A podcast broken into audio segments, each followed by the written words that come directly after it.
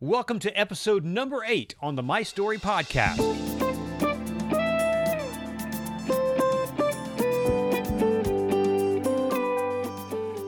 The My Story podcast features interviews with leaders, influencers, and entrepreneurs who tell us their story and the life lessons they've learned along the way. Hi, my name's Conrad Weaver, and I'm your host for the show. I'm a filmmaker, entrepreneur, and storyteller, and I love sailing. Hey, if you have a boat, invite me out. I'd love to go. And I'm so happy that you've stopped by to listen to the show because we have an amazing interview today with Patricia Mulroy. Pat, as she's known, has been a leader in the international water community for more than 25 years. She serves as a senior fellow for climate adaptation and environmental policy and also as a practitioner in residence for the Saltman Center for Conflict Resolution at the UNLV William S. Boyd School of Law in Las Vegas. She also holds a faculty position at the Desert Research Institute and serves on the board of directors of the Wynn Resorts in Las Vegas. She is one busy woman and she took time to talk to us. During her long tenure as the director of the Southern Nevada Water Authority, she led Nevada's delegation in the negotiation of numerous agreements with neighboring Colorado River basin states and the country of Mexico. She's an expert negotiator. You're going to love this interview. But first, a word from our sponsor. Furnace Hills Coffee Company roasts amazing coffee. They have a great story too. I'll have to tell you, once you drink a cup of coffee from Furnace Hills, I promise you'll never want coffee from the big name brands again. Why? Their beans are sourced directly from great farmers and it's roasted fresh.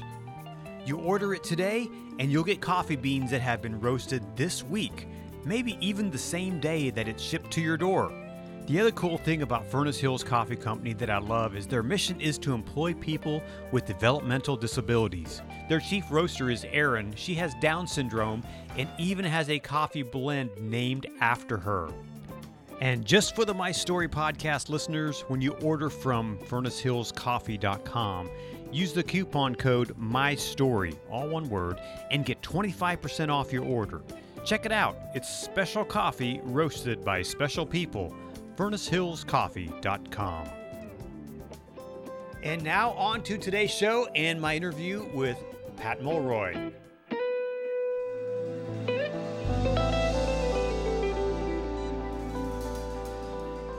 Well, Pat Mulroy, welcome to the program today. I'm so glad you joined me here on the My Story podcast.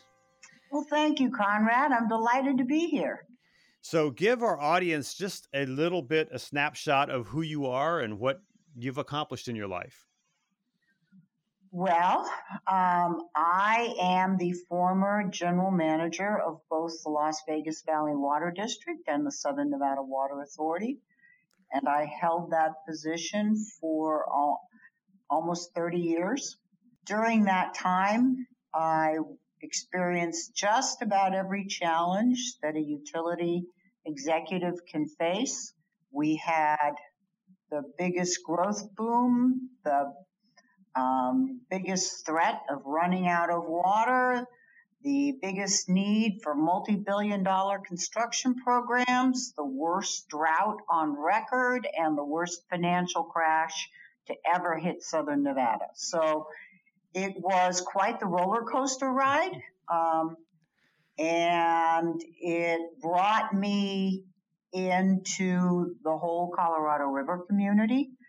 As part of my role, I eventually became the lead negotiator for the governor, um, representing the state of Nevada on all things on the Colorado River, and helped ne- negotiate some of the most um, difficult and the most impactful um, agreements that have shaped this river community over the last 25, 30 years. Boy, so your career, you've just had no problems. You've just been smooth sailing for 30 yeah, years. Yeah, it's right? been a cakewalk. so, wow. Uh, and you and I met several years ago. You were so gracious and were uh, you sat down for an interview with me for my film Thirsty Land. And I just want to say again, thank you for doing that and being a part of that project. Oh, I enjoyed it. Thank you. Absolutely. So give us, uh, let's go back a little ways. So where did you come from? Where were you born? Where did you come from? And how did you get to where you are today? I was born and raised in Germany. My aunt, my father was a civilian in the United States Air Force. He was the first civilian to hit German soil in the waning years of World War II. And he became ultimately civilian personnel officer for the Air Force. So I grew up mostly in Germany. We had a brief stint in Libya and Tripoli before the Americans were thrown out and Wheelus Air Force Base was shut down. I only really spent my sixth and seventh grade year here in the United States, um, in DC when my dad was at the Pentagon. Went back to Germany um, after graduating high school. I went to the University of Maryland in Munich first. Then I went to the University of Munich. And while at the University of Munich, I was offered a scholarship um, for my senior year and a guaranteed teaching assistantship for my master's. And I had always wanted to live in this country. And so I saw that as my golden ticket. And that scholarship offer came from the University of Nevada, Las Vegas. So I went to a map to see where Las Vegas was. I had no clue. So on August 24th, 1974, I landed in Las Vegas and knew nobody. Wow. The closest person I knew was in Pensacola, Florida. Wow. Which, given the fact, if you know me, you know I'm spatially challenged. It, on a map, it didn't look that far from Las Vegas to Pensacola. Easy I had drive, very European. I had European dimensions in my head. Sure. Um, I really had no concept of how vast the um, American West was or the distances one has to travel.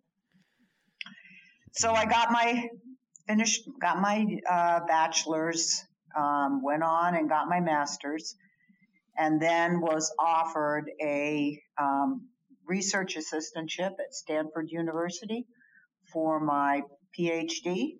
So I went to Stanford. Um, family circumstances evolved to where I never completed it. So since Las Vegas had become home, I came back to Las Vegas and I had over the summers always worked for the Center for Business and Economic Research. Through it, I had made a great deal of friends. So I, um, through, with their help, was able to secure a position um, with the county. I worked over. I worked at the county um, in the county manager's office as part of their legislative team, which is where I became intrigued with politics and negotiation and intergovernmental relations um, until 1984, at which point the board asked me if I would be willing to move over to justice court and uh, ferry the first the legislation through the legislature, um, creating a position of justice court administrator. I mean, Las Vegas was in its infancy, and it was it was just starting to emerge as a metropolitan area, and so a lot of change was occurring during those early 80s. So I went to justice court, um, became the first justice court administrator, and then decided working for judges was not up my alley. So when I was offered the number two position over at the water district, I accepted and went over. And that began my 30 year journey in the world of natural resources and um, utility work. Wow. So you then eventually became the general manager of the water authority. 1989. Yeah. And so what was that like to manage water resources for what all of southern Nevada? Well, when I first got the position in 1989, I walked into quite a mess. Southern Nevada was using up its Colorado River allotment faster than anyone had ever expected. Is that because the city was growing and? Yes, the city was growing at leaps and bounds, and their conservation was a foreign concept in southern Nevada.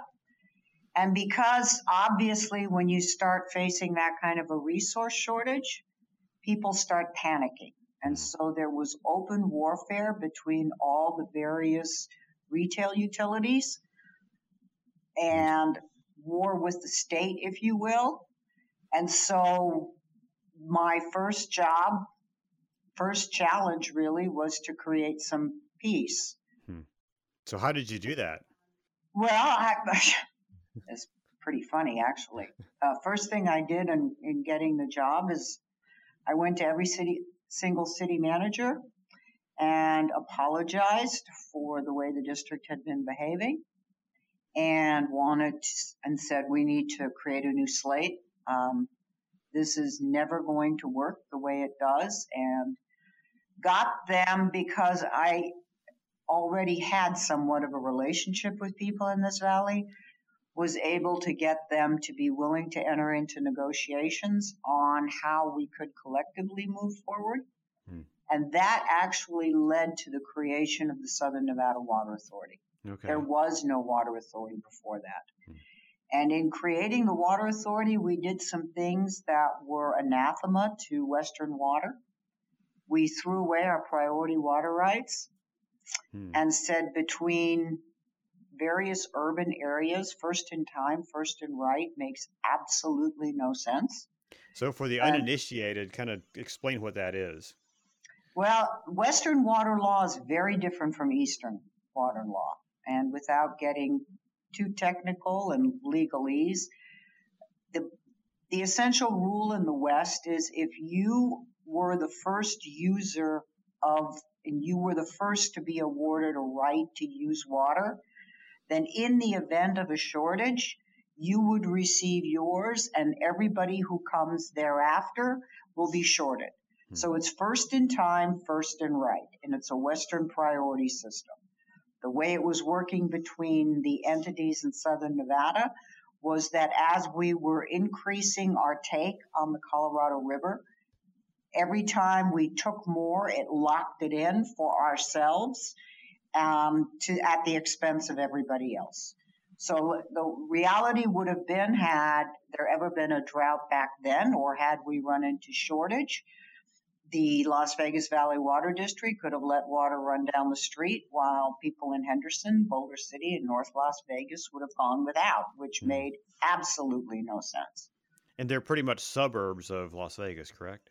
There, you you have to know this city to know where one ends and the other begins. But don't tell various jurisdictions that they are very proud of their individual identity. Of course. And um, care very deeply about their independent roots and their independent constituencies. So we needed to create a level playing field. So saying we were going to throw out our priority water rights and we were going to pool our resources. We were going to enter into a shared shortage arrangement instead of a priority system and let's be frank, Conrad. I mean, the only time a priority system is of any use is during a shortage. Hmm. So if you say we will share a shortage across jurisdictions, that really eliminates the need for any kind of priority pecking order. Right. So what was so their once response? the authority, yeah, once the authority had been created and we got our water accounting um, in order, it empowered Southern Nevada. We were able to enter into our first agreement with Southern, with um, the federal government was one in which we were able to use our return flow credits, which means for every gallon of treated wastewater that we send back to Lake Mead through our uh, wastewater treatment plants, we can take an additional gallon of water out of the lake over and above our allocation. So in other words, you're you are looking at a net, right? What mm, your right. net footprint in the lake rather than um, a, a, a gross value accounting system? Well, that instantly ended the crisis in Southern Nevada because we were able to increase our resources by almost 60%. Now, ironically, as we were negotiating for the Southern Nevada Water Authority, one of the first things I had to do was declare a temporary moratorium on any more any new connections. Hmm. So it's still lovingly called the Valentine's Day Massacre because we announced it on Valentine's Day, 1990, and is going to live forever in the history books of Southern Nevada as one of those heart stopping moments. But we had no choice. We had more water committed than we knew we had water resources available, and we needed to put a whole new structure in place get a new system in place with the development community on how we issued permits. And only then could we begin to open the doors again and allow for more commitments to be made. And we needed the additional resources. So you pretty much stopped construction no, what we did is any we we stopped new commitments. So there were lots of construction projects already in the pipeline, and I think that's why it worked. Um, it was only at the end of that time period that it was starting to get really tight and tense with the development community um, because they were starting to run into problems with the banks. The banks weren't willing to finance or put up financing for projects that couldn't guarantee a water supply. So there was a lot of re-education that had to happen in Southern Nevada. Hmm. So what's the process you use for negotiation when you go into situations like this? The biggest lesson I've learned over the years, it's not what you say, it's how you listen. You hmm. know, everybody feels that when you go into a negotiation, you are going to be most successful if you are the most eloquent or the strongest you have the strongest ability to put forth your position or your organization's position. Well, that's not true at all. Hmm. What you need to do is listen to what the other person is looking for. It seems like it would put you in a weaker position. Absolutely not. Puts you in a stronger position understanding those that are sitting across from you is tantamount. Because look, any compromise, everybody wins. Well, you're never going to get to everybody wins unless you have a deep understanding of what your opponents or counterparts in those negotiations are having to bring home themselves. What is it they need? There will probably be a lot of fluff around it that's not essential, but what is the essential ingredient that they absolutely have to have? And once you understand that, then you can begin to think about what does a common solution look like. Hmm. So how long did it take you to learn these things?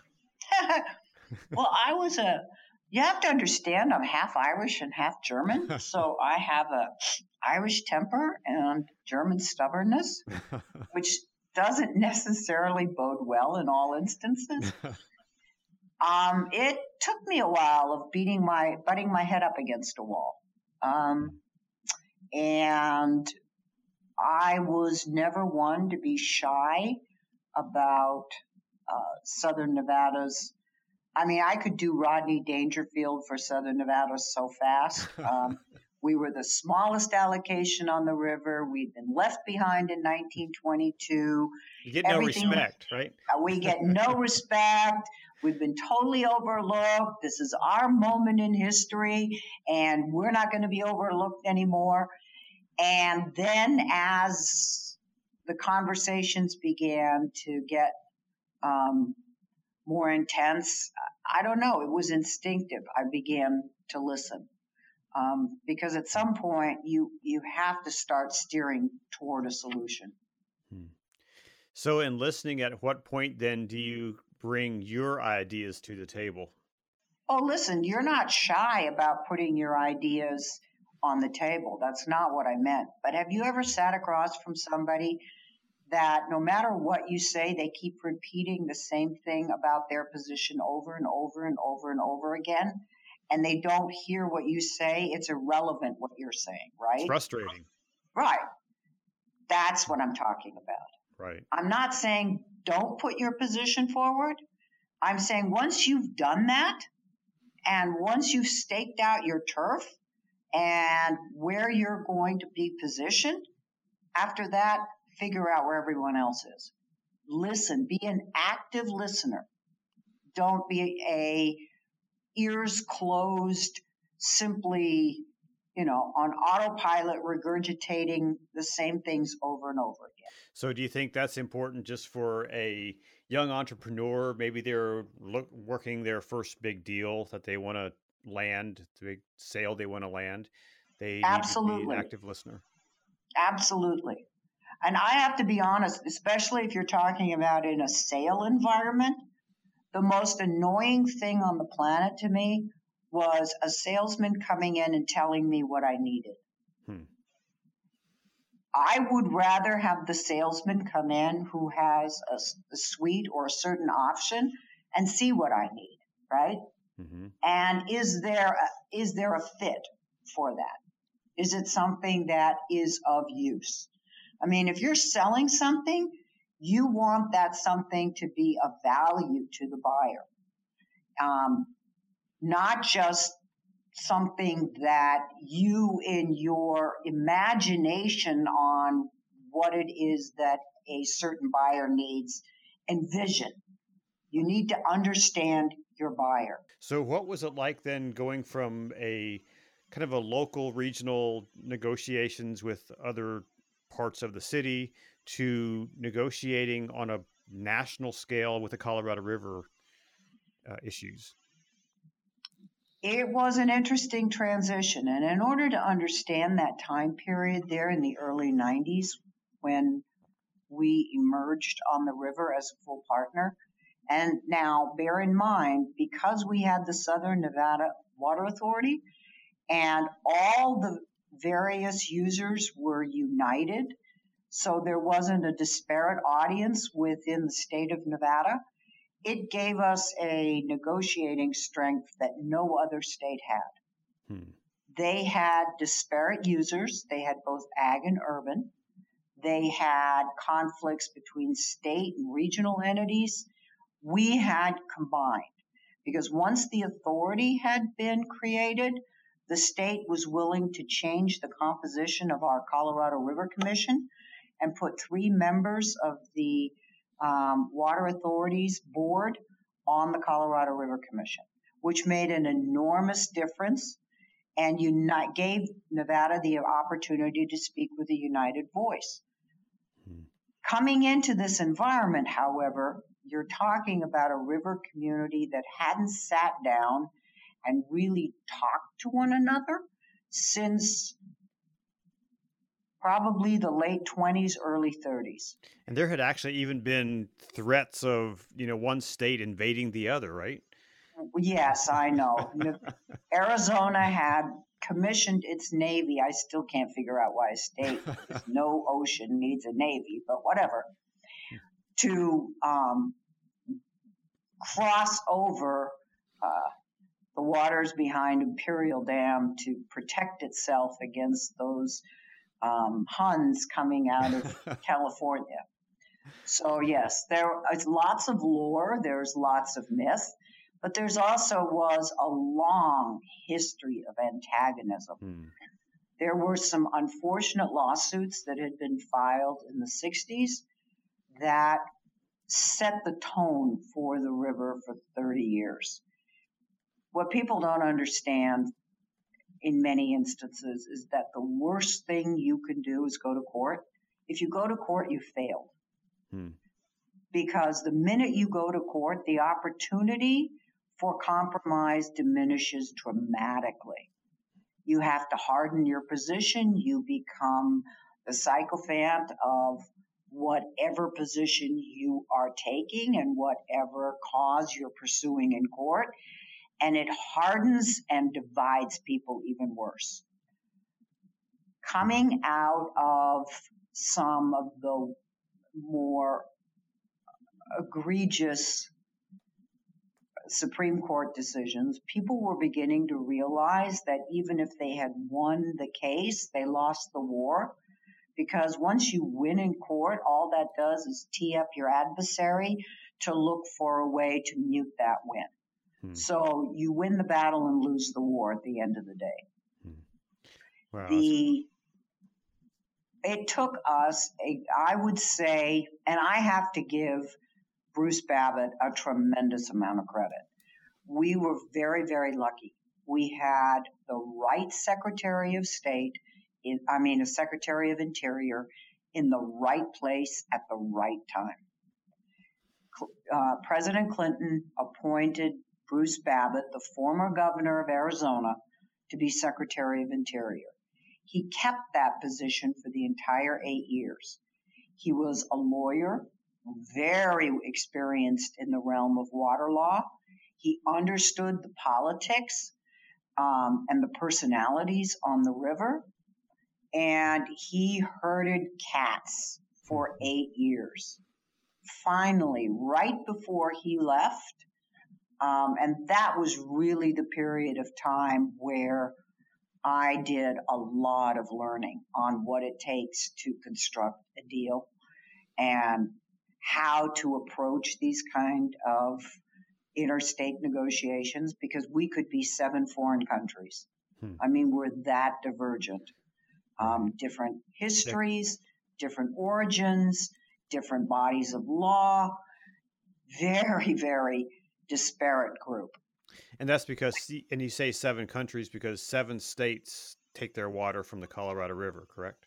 Absolutely. We signed a compact in 1929 that divides the Colorado River amongst the seven states. And it's called Lovingly the Law of the River. Um, in my early years, I often likened the law of the river to the stone tablets Moses received.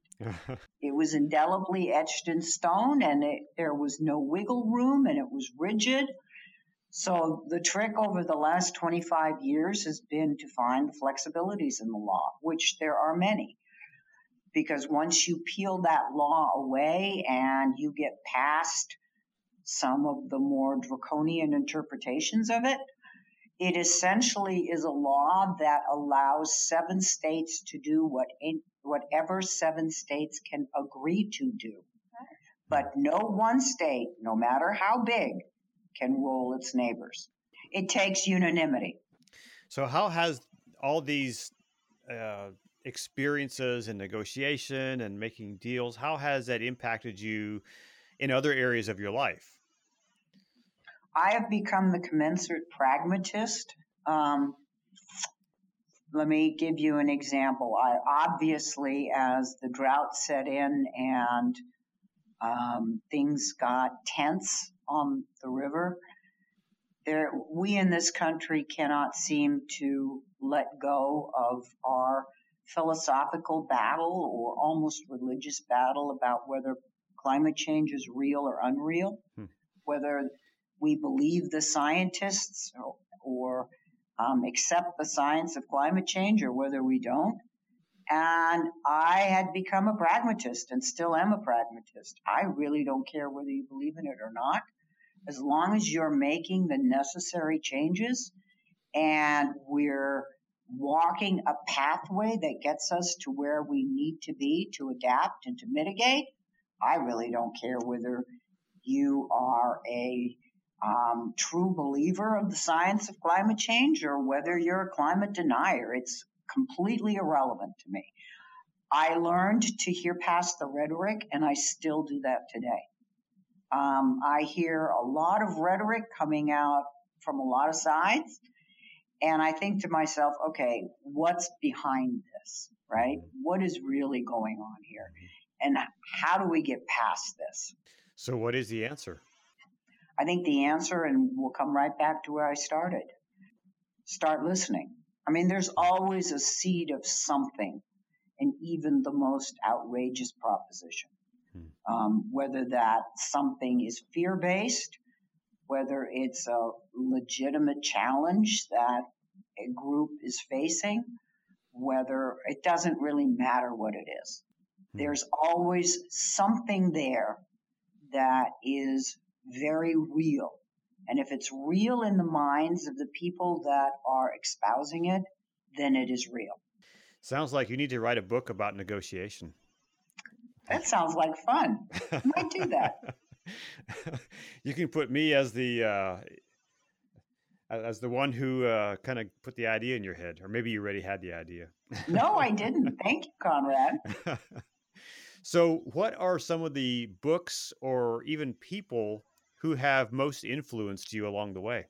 Well, there's probably one person that influenced me more than any other. And it's really interesting that you should ask me that question today because he passed away yesterday. Oh, I'm um, so sorry. He was the individual who was really my first boss. He was the county manager at the time when I first entered my professional career. He then became, his name's Richard Bunker.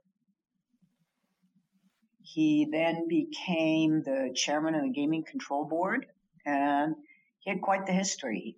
He was chairman of the Gaming Control Board at the same time that Senator Reid was chairman of the Gaming Commission. And it was the two of them that essentially ran the mob out of Southern Nevada. Hmm. Um, and both of them had quite a difficult tenure in their positions, having to send their children to school with armed guards. And wow. it was quite a wild time in Southern Nevada. It was our real growing up phase. And then later on, after he left the Gaming Commission, he became uh, the president of the Nevada Resort Association. And in that capacity, he was eventually made appointed to the Colorado River Commission by the governor and was chairman of the Colorado River Commission. He was a commensurate negotiator. Hmm. You would never see that man lose his temper. He never name called.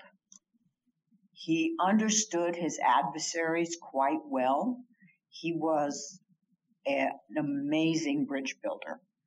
And so I learned so much from his demeanor, from his poise, from his negotiating skills, whether they be at the Nevada legislature, whether they be state to state, whether they be international. Some people are just born with that skill, mm-hmm.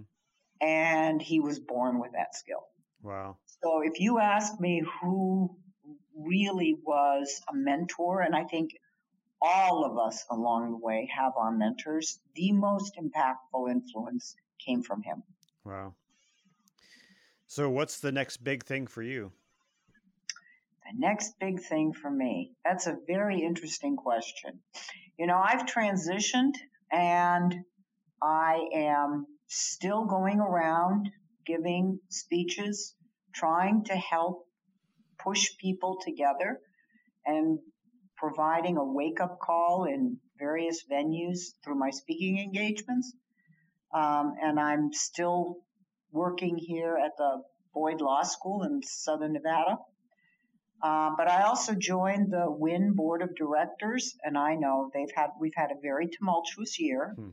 I again had quite the roller coaster ride coming onto a corporate board. Um, but I think that's an area that's intriguing to me, corporate board work, and mm-hmm. so I'm looking for other boards to to join.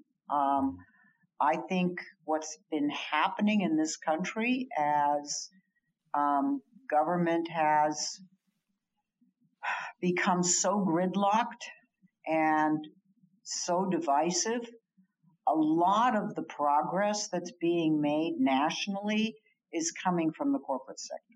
Um, mm-hmm. A lot of climate adaptation, a lot of social change, a lot of thinking um, around moving this country, this economy, um, and the American society forward is coming from the corporate boardroom.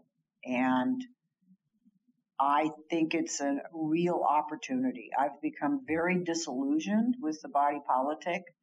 Um, I'm not a team sport individual, and it's looking more and more like team sports to me. Mm-hmm. Um, if a If a Republican says something, 16 Democrats jump down his throat and vice versa. Right. Um, it's pretty irrelevant.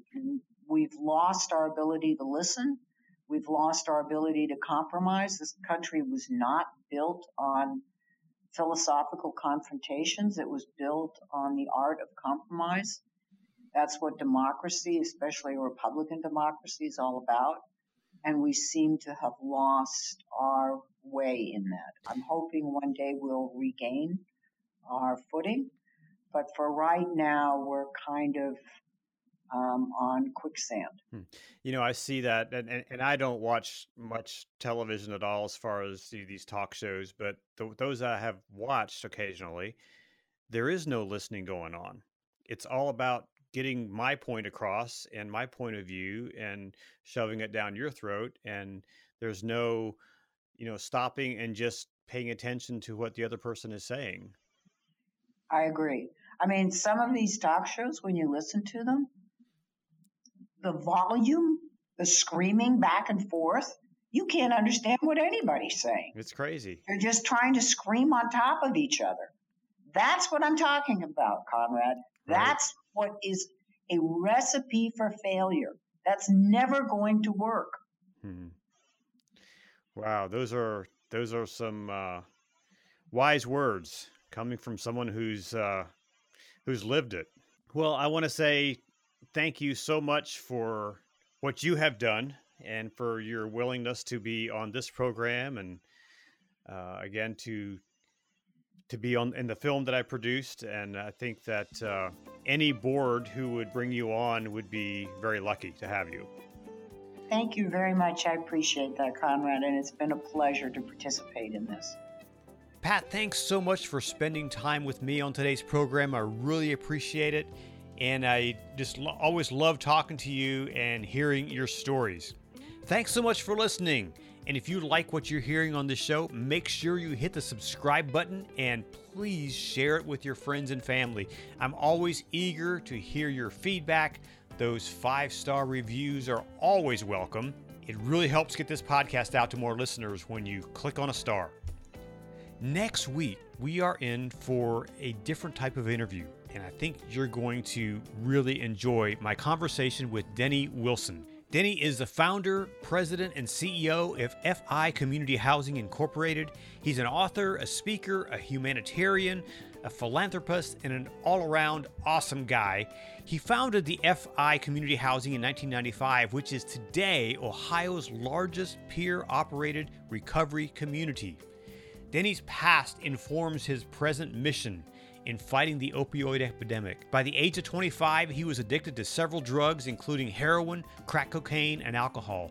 And after he went through a 21 day recovery program, he was awarded a 14 day stay in a sober house. And he came under the wing of a mentor who created a safe space and gave him hope. So, Denny's new book makes its, its debut next week and I get to attend his book launch party, and we get to hear a bit of his story right here on the My Story podcast. That's coming next Monday, May 20th.